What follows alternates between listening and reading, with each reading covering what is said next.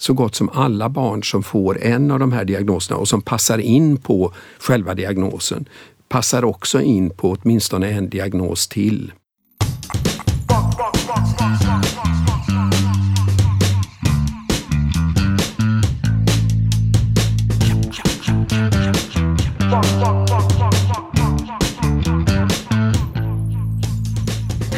Akademiliv igen, podden från Sahlgrenska akademin som är den medicinska fakulteten vid Göteborgs universitet. Podden den drivs av oss kommunikatörer.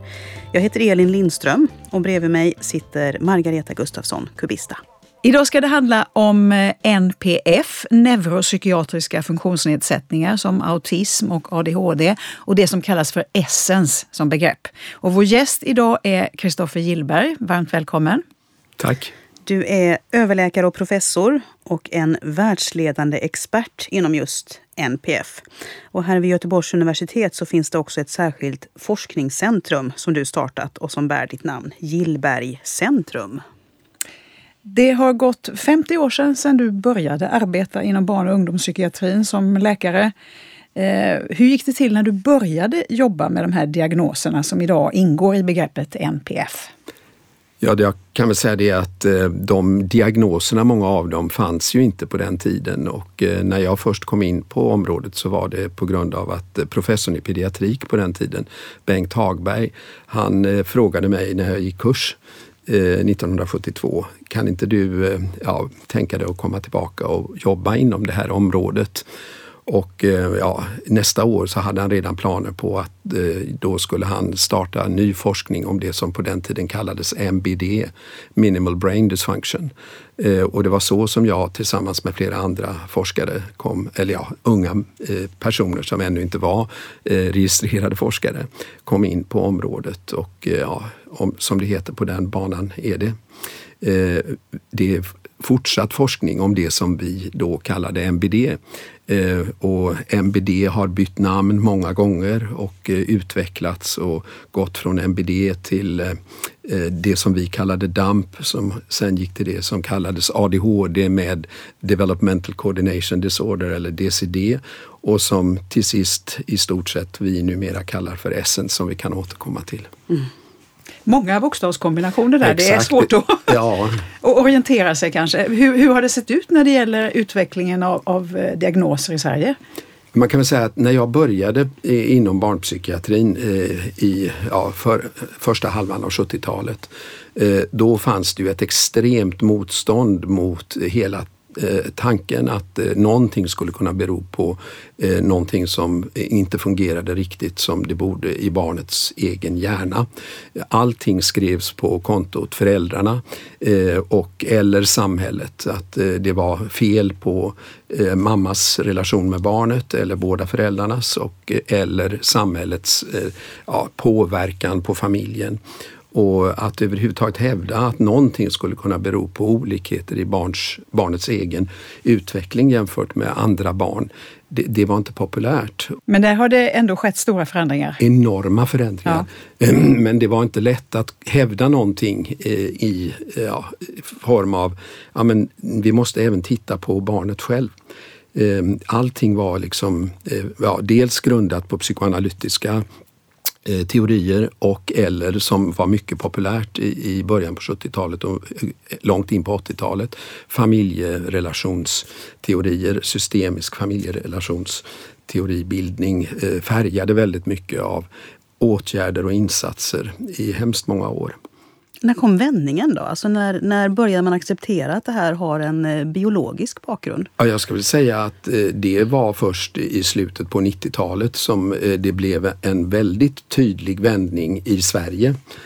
Och i Stockholm till exempel var det ända in på 2000-talet som de här teorierna ändå var helt dominerande. Att det hade inte att göra med barnets egen eh, ja, biologiska utveckling utan med föräldrarna och, och den omgivande miljön.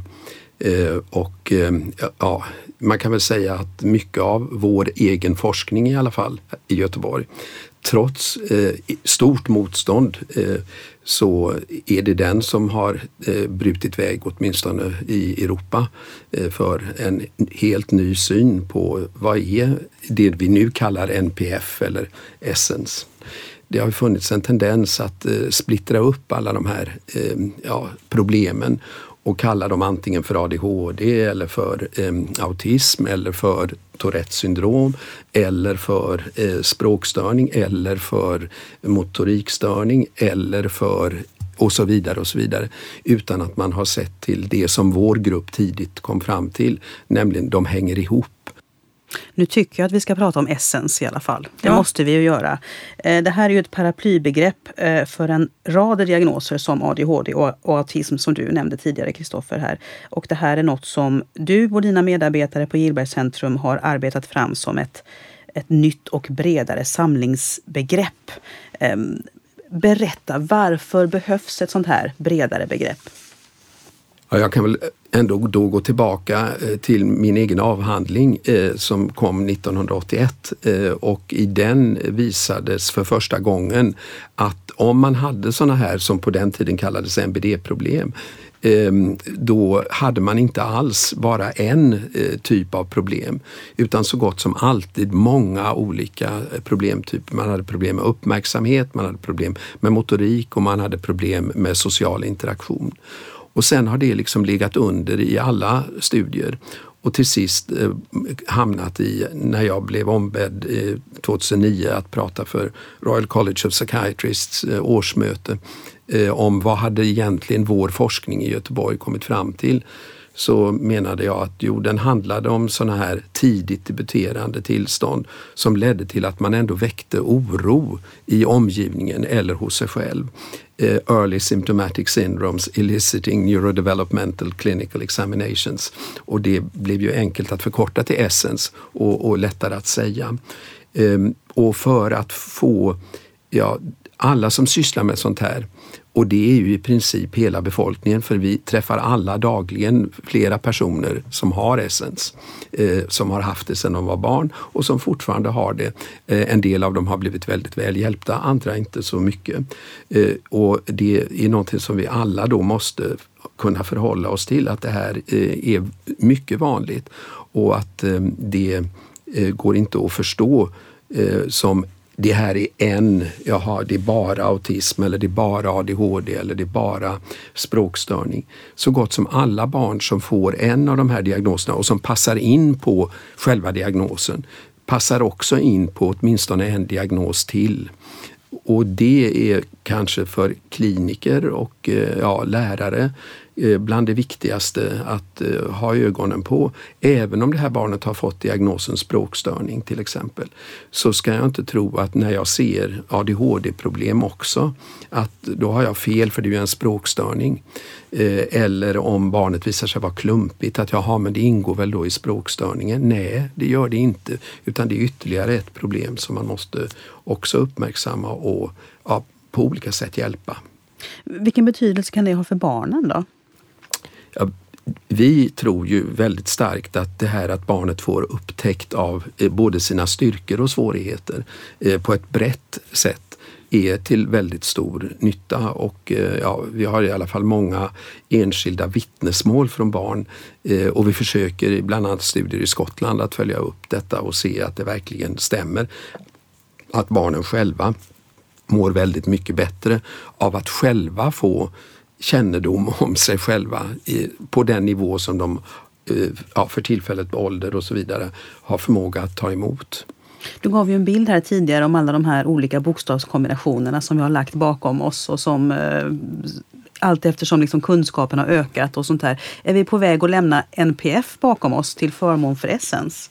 Jag hoppas kanske det, eh, särskilt beroende på att jag tycker att Ehm, ja, neuropsykiatriska funktionsnedsättningar det låter lite nedsättande för att inte säga mycket nedsättande.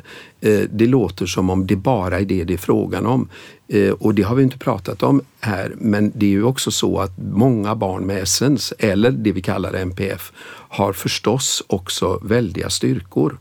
och att de lika väl som svårigheterna måste belysas och i ett essensperspektiv snarare än i ett funktionsnedsättningsperspektiv så får man ögonen på det att det gäller verkligen att hitta både och.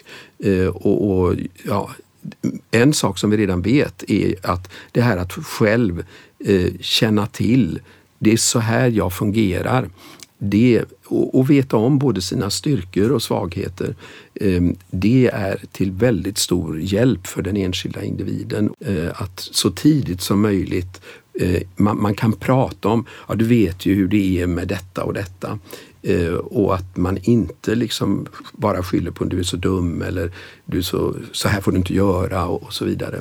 Och, och vad, vad, nästan alla barn med essens har råkat ut för innan man har en sån här bred eh, jag vill inte säga diagnossättning, men eh, en bred bedömning så är det ju att eh, de känner sig ja, elaka, dumma, onda, utstötta, eh, får inte vara med, eh, ja, behandlas på olika sätt, inte alls i förhållande till vilka de är utan på, eh, i förhållande till de ytliga problem som de ställer till med. Mm. Så det här blir en nyckel för individen själv, för familjen och så vidare? Exakt så, det var väldigt mycket bättre sagt och enkelt än Och det här med, ja, förlåt. Det här med familjen, det är ju något som också är jätteviktigt eh, i Essence har jag förstått. Alltså att eh, familjen inkluderas. Ja, och det har ju väldigt många olika eh, ingångar om man säger så. Eh, dels är det ju så att både våra studier och väldigt många andra eh, visar ju på det starka genetiska sambandet eh, i de här sammanhangen. Att eh, barn som har till exempel ADHD, eh, de har i väldigt hög utsträckning någon eller flera nära släktingar som har ADHD eller någon annan essensproblematik eller väldigt komplexa överlappande problem. Och om man inte tar hänsyn till det när man är i det kliniska vardagsarbetet eller i skolan, att både föräldern och barnet kan ha både liknande eller i alla fall överlappande problem, då tar man inte saken på rätt sätt. Man hanterar det fel. Eh, man till exempel tycker att vad är det för en hopplös förälder som aldrig kommer när vi har talat om att vi ska ses eh, och ha det här mötet. Om man tänker på det och vet att jag skickar ett sms eh, som påminnelse, eh, då ha, har flera studier visat att ja, då kommer de. Eh, och det handlar inte om att de inte vill eh, utan det handlar om oj då, precis som så ofta vid ADHD, det glömde jag helt av. Eh, och, och att man inser att det kan vara både barn och föräldrar det har även betydelse i sådana sammanhang där det, som kanske de allra svåraste fallen, där det uppstår eh, ja, eh, misshandel eh, Eh, och eh, det kommer i fråga att barnet ska omhändertas. I, i eh, skotska studier har vi visat att eh, det här är nästan alltid eh, i familjer där både eh, den biologiska föräldern och barnet har en essensproblematik och om, om de som tar hand om detta inom socialförvaltning till exempel var medvetna om det, då skulle man omedelbart eh, ha det här intresset av att ta reda på hur kan man hjälpa både förälder och barn att hitta rätt i den här djungeln av eh, ja, till exempel bokstavsdiagnoser och att de får trots eh, den så kallade, eh, som du också ibland är frågan om, misshandeln, eh, att även den biologiska föräldern kan behöva få bra hjälp och att man kanske kan förhindra tidigt skiljande av, av barn från sina biologiska familjer. Vilken typ av hjälp kan det här handla om som en förälder med essensproblematik kan behöva och bli hjälpt av så att den här familjesituationen kan stärkas? Ja, det är, gör det ju hela ännu mer komplext att eh, det är inte bara en fråga om att man behöver de här essensteamen som jag pratade om. Mm. Man behöver dessutom ett omedelbart närgånget samarbete mellan vuxenverksamheter, vuxenpsykiatri, eh, kanske till och med distriktsläkar, eh, allmänläkarvård och essensteamen.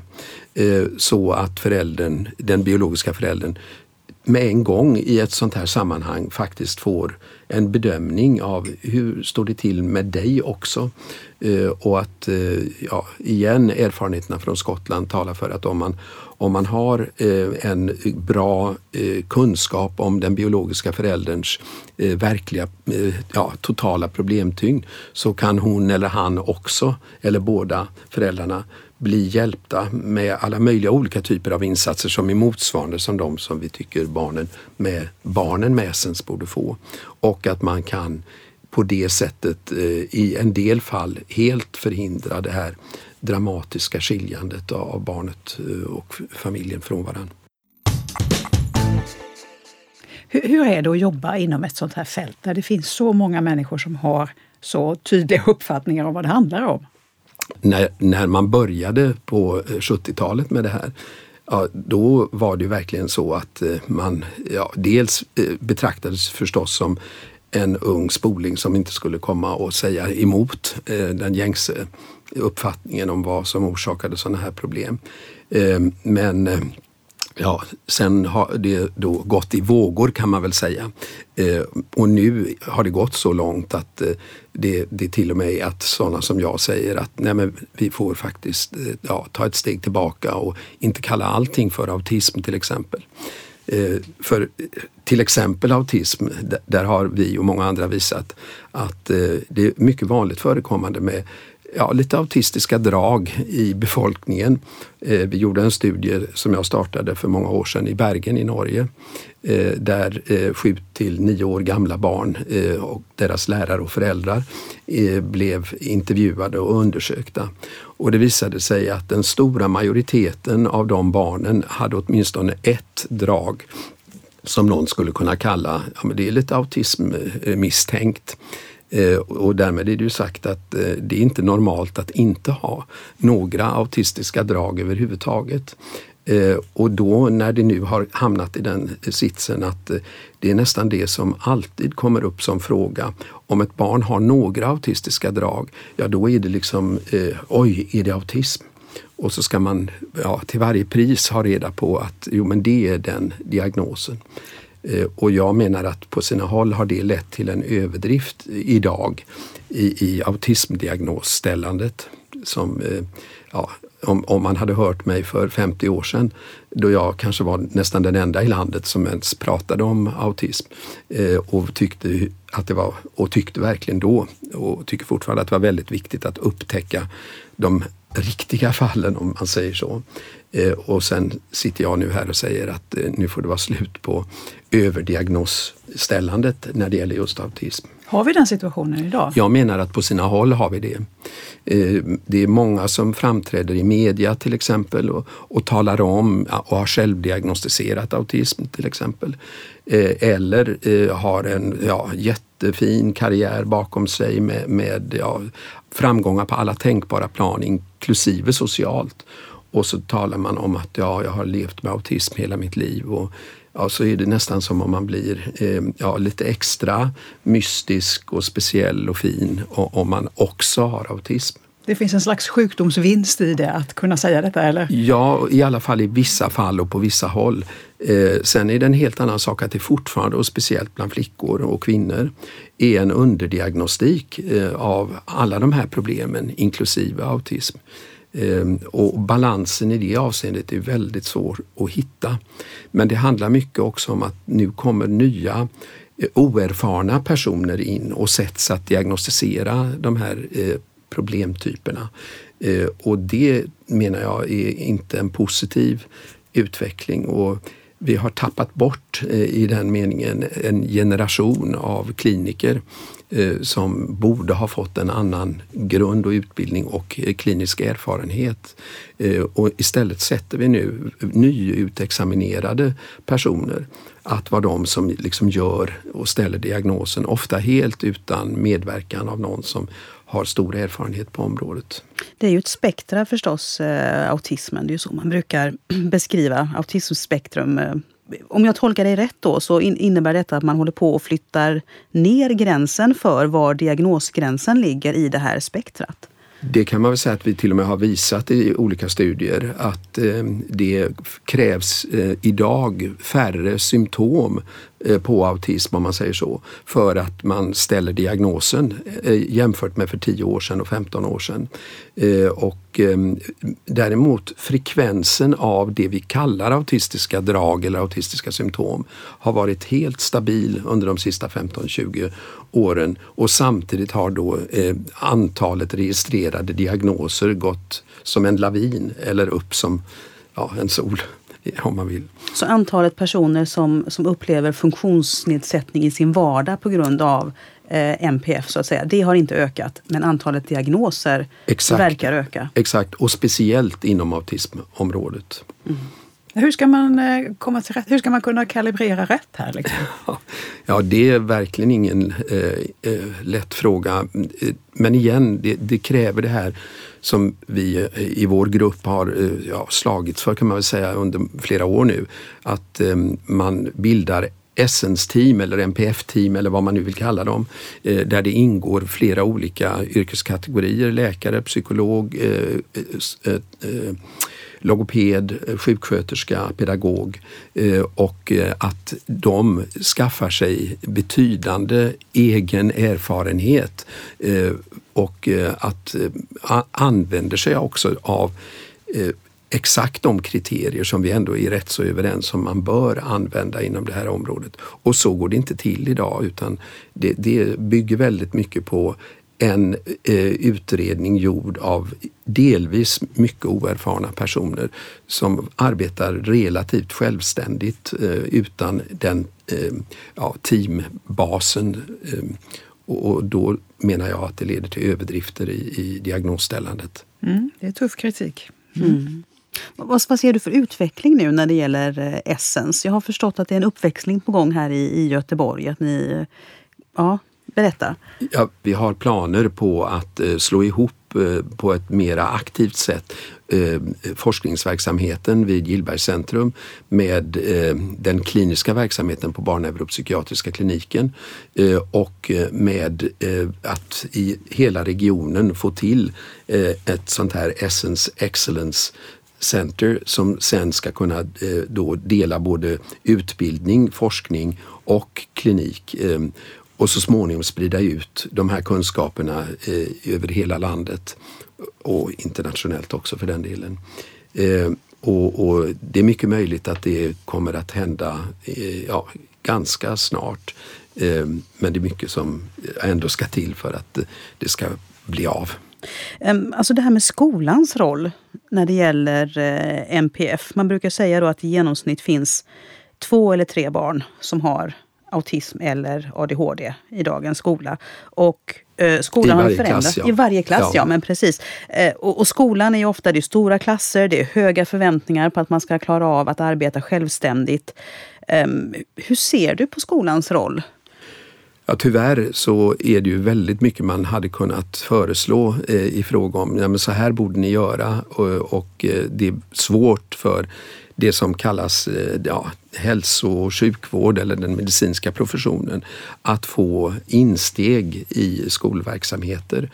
Och det har ju både historiskt och fortfarande funnits något slags klyfta mellan, ja skolan är en sak och hälso och sjukvård eh, det är något helt annat. Och never the twain shall meet ungefär. Och eh, det, det är det enda sättet att få också där någon förändring. Det är att eh, som jag nämnde då förut, i ett sånt här, om vi kallar det NPF eller Essence-team, måste finnas en pedagog och den pedagogen och hela teamet måste ha nära kontakt med eh, skolan och helst genom en välfungerande eh, skolhälsovård och därigenom elevhälsovård. Att man arbetar eh, med samsyn om de här frågorna. Eh, att alla vet att ja, det är minst eh, var tionde barn i hela befolkningen som har allvarliga problem med autism, ADHD, intellektuell funktionsnedsättning eller någon annan NPF-problematik och att det kommer det att vara över överskådlig tid. Eh, och det är ingenting som borde väcka varje gång ett sådant barn med problem dyker upp. Oj då, sådana här reaktioner. Det har vi ingen aning om hur man ska hantera. Eh, vad ska vi göra nu? Ska vi ha en, en ny assistent? Ska vi få extra stödinsatser? Eh, måste vi flytta på honom till en liten grupp? och så vidare.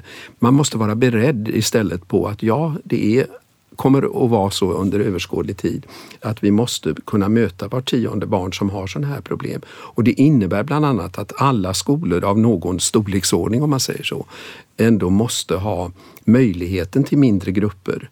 Eh, att ha möjligheten att eh, ha att elever är ibland i den större klassen, ibland inte.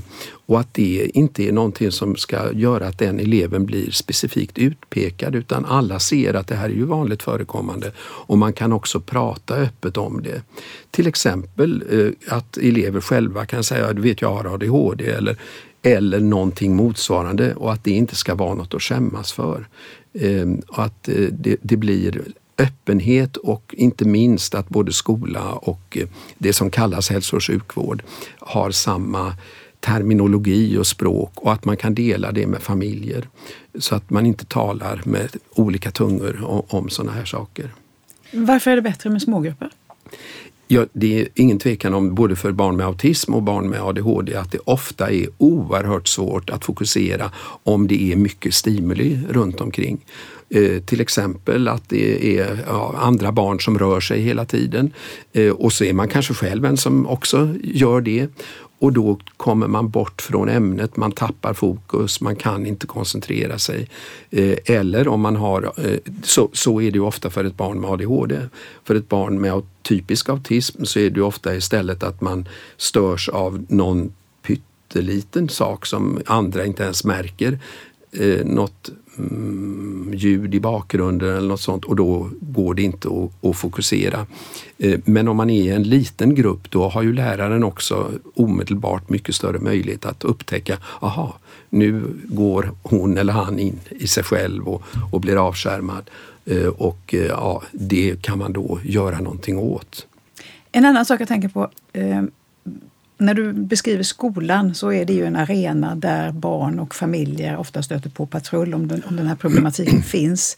Vad finns det mer i samhället för miljöer som kan vara svåra? Hur är det till exempel när det gäller föreningsidrott och så vidare?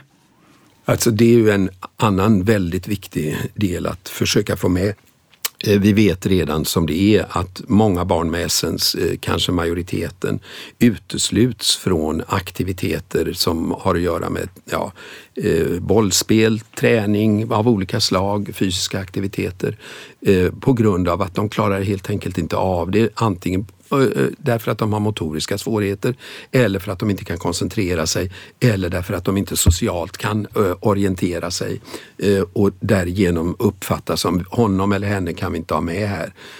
Och sen finns det då gott om studier faktiskt som är redan eh, gjorda för 40-50 år sedan som visar att om det är någonting som till exempel hjälper barn med autism så är det motorisk eh, aktivitet. Ut och springa, ut och röra på sig. Eh, det kan eh, väldigt kraftigt reducera till exempel sådana här självdestruktiva aktiviteter.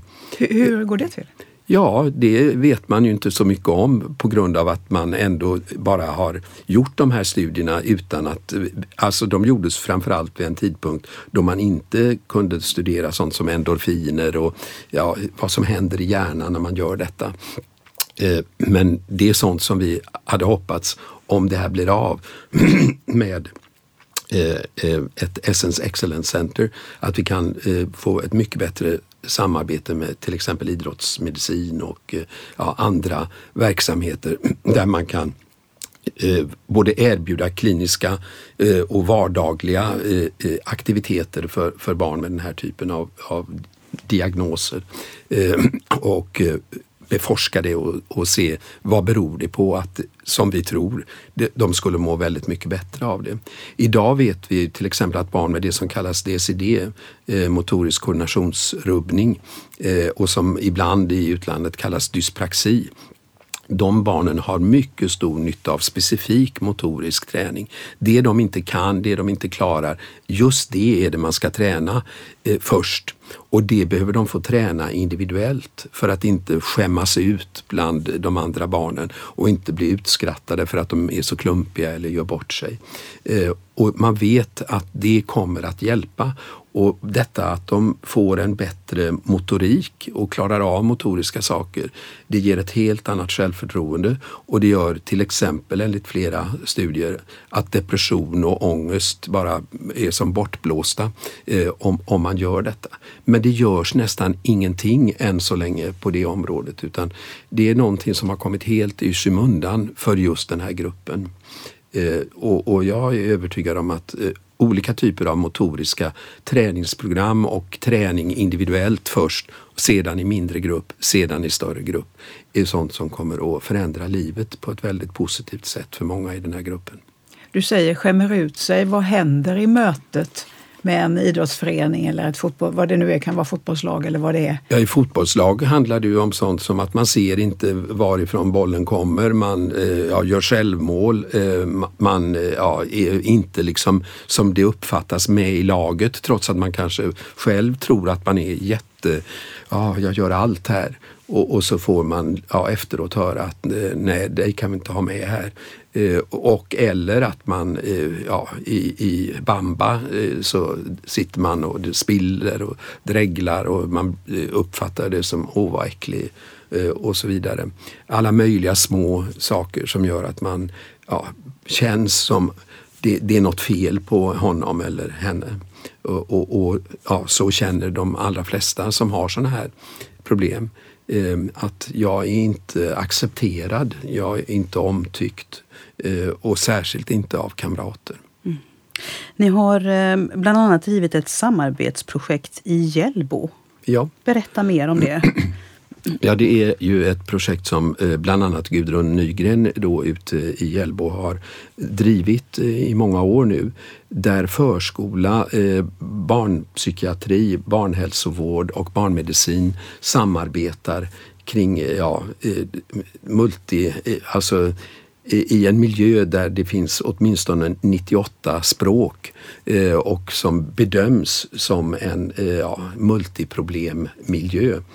Eh, och de har i den kunnat visa att just det här nära samarbetet från allra första början gör att eh, även i en så oerhört komplex miljö så kan barn få rätt hjälp från början och också få både barnen och eh, familjerna att må oerhört mycket bättre och leda till en väldigt kraftig nedgång i psykosociala missförhållanden. Vad är det de gör? Ja, det är helt enkelt att de eh, tillsammans uppmärksammar svårigheterna med en gång. Att i förskolan så kan man få se eh, problemen och då kan man överföra och prata med familjen och se till att eh, barnavårdscentralen med en gång också blir inkopplad. Ibland kan det i sig vara tillräckligt. Andra gånger så förstår man, oj då, här är det mer än så och så tar man kontakt med barnpsyk som i sin tur kopplar in pediatriken eller vice versa. Man sitter i bokstavlig mening i samma lokaler eller i samma hus eller alldeles intill varandra. Och jag menar ju att en sån här modell som då egentligen kommer från eh, ett multiproblemområde egentligen är fullt tillämpbart i alla eh, miljöer helt oberoende av eh, alltså det som vi kallar en, en eh, ja, problemtyngd ehm, eh, områdesproblematik. Mm. Vi har ju varit inne på det här med att det här handlar om eh, biologiska eh, variationer i hjärnan. Ehm, eh, jag funderar på det här det faktumet att Essens knyter ihop så många olika symptom och diagnoser. Hur, hur ser den kopplingen ut rent biologiskt? Alltså genetiskt, neurologiskt? Ja, dels inom många olika studier så har vi då kunnat visa att eh, som sagt föräldrar eh, eh, till barn med den här typen av problem ofta har liknande eller nästan exakt samma problem. Och vi har genom den stora svenska tvillingstudien som jag var med och startade för många år sedan eh, kunnat visa att eh, det, de eh, banden så att säga, de är genetiska och beror inte på gemensam miljö eller, eller så. Eh, sen har vi gjort andra studier där man har kunnat titta på hur eh, till exempel motoriska svårigheter, ADHD-problem och autistiska drag, hur de överlappar med varann eh, och eh, att det också beror, att de gör det i väldigt hög utsträckning inom familjer, det har genetiska orsaker. I ytterligare andra studier har vi kunnat se att barn som har blivit misshandlade, eh, de har eh, då en mycket hög frekvens av essensproblematik. Och det, första vi trodde då var ju att jaha, misshandeln har lett till de här konsekvenserna. Men när man igen då studerade det i ett tvillingperspektiv i den svenska tvillingstudien, då visade det sig att sambandet var nästan helt genetiskt och igen tillbaka till att föräldrar och barn har samma problem. Sen exakt vad de här eh, gener, vilka de här generna är, det har andra tittat på runt om i världen på senare år. Och man har kunnat hitta, eh, bland annat i studier i Paris, eh, hur det är eh, för de olika så kallade diagnosgrupperna eh, samma gener som är riskgener. Och sen kan eh, till exempel ADHD ha ytterligare andra riskgener, eh, motoriska problem ytterligare andra riskgener och autism ytterligare andra riskgener. Men det finns en bas av riskgener som disponerar för alla tre. Eh, och ehm, det, det, kommer ytterligare flera studier som, som tyder på detta. Man kan sen också gå ner på individplanet och, och titta på hur ser det ut i, i hjärnan eh, på eh, barn med, med olika sådana här diagnoser. Och, och, då finns det ganska specifika saker som händer i hjärnan på barn som passar in på autism eh, och andra saker som passar in på barn eh, som eh, passar in på ADHD. Eh, och igen överlappande problem hos de som har flera olika ja, grupper av problem. Jag skulle också vilja säga det här med ordet diagnos eh, som ju betyder, eh, det kommer från grekiskan, och eh, via gnosis eh, och det betyder genom kunskap. Eh, att diagnos är ingenting annat än ett sätt att få mer kunskap om vad är det som är problemet så att säga. Och eh, det är ju medicinens historia eh, som på olika sätt har använt det här begreppet i just den meningen. Och, och, ofta när eh, man talar om diagnos så uppfattar folk det som att de är ute efter att etikettera.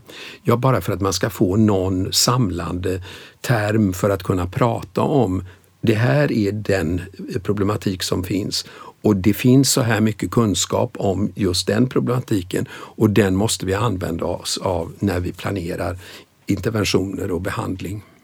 Jag tänker på det här när du, när du talar om riskgener, att man liksom har kunnat se att det finns ett antal riskgener både för autism och för ADHD. Gener har ju ofta flera funktioner. Ja. Kan man tänka sig att de här generna också har positiva effekter för Absolut. personer som har de här variationerna? Absolut. Det är, det är mycket som talar för att eh, det finns motsvarande dispositioner genetiskt eh, för just styrkefaktorer.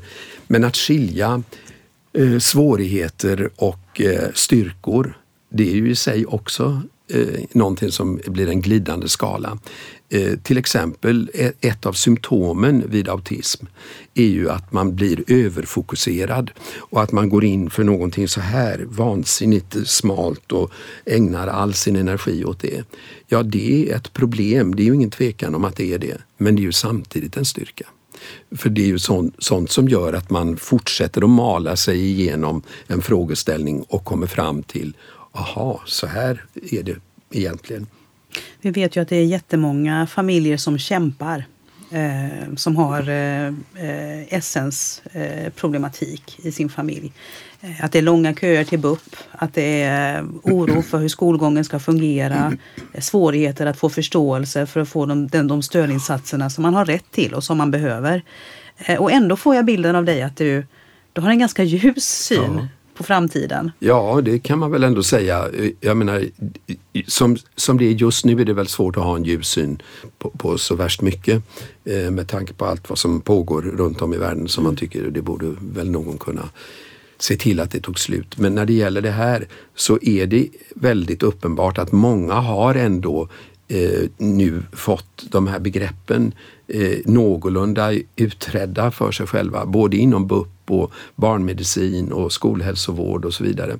Det som måste till, eh, och skola, Eh, det som måste till är det här som jag sa, att man måste börja samarbeta.